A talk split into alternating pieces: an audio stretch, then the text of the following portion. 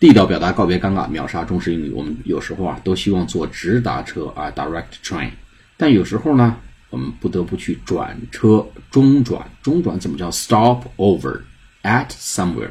比如说哦，I'm going to Shanghai，but I'll have to stop over at 南京。我要去上海，但是呢，我要在南京中转。我们也可以说，把它作为名词用，stop over。当做名词用，中间一个横杠。比如说，I'll have a stopover at Nanjing on my way to Shanghai。我在去上海的路上呢，需要在南京中转一下。I'll have to stop. I'll have a stopover at 济南 on my way to 泰安。我在去泰安的路上要在济南中转一下。 所以呢，说 stop over at somewhere 就是中转，在什么地方中转的意思。下次节目再见，谢谢。